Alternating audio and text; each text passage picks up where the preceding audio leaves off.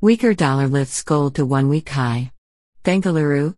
Gold steadied near a one-week high on Thursday as the dollar weakened, but the gold traded in a narrow $8 range as investors held back from making large bets ahead of the European Central Bank's, ECB's, monetary policy decision due later in the day.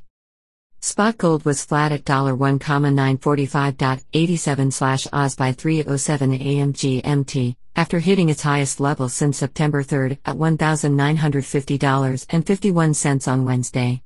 U.S. gold futures were steady at $1,955.50. The U.S. dollar is a bit lower, stocks bounced a bit and that essentially carried over to gold as well, said DailyFx currency strategist Ilya Spivak. Asian stock markets on Thursday snapped their longest losing streak since February after a bounce on Wall Street, while the dollar index slipped from four-week highs, making gold less expensive for holders of other currencies.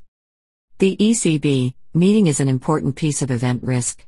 At some extent, gold may be waiting for not even just the ECB, but also for the US CPI, Consumer Price Index, data and the Federal Reserve next week, Spivak said. The ECB is all but certain to keep policy unchanged when it announces its decision at 11:45 a.m. GMT, which will then be followed by a news conference by its president, Christine Lagarde. The U.S. central bank will follow closely with a two-day meeting set for next week. Major central banks have rolled out unprecedented stimulus measures and kept interest rates low, driving gold to new highs because of its role as a hedge against inflation and currency debasement.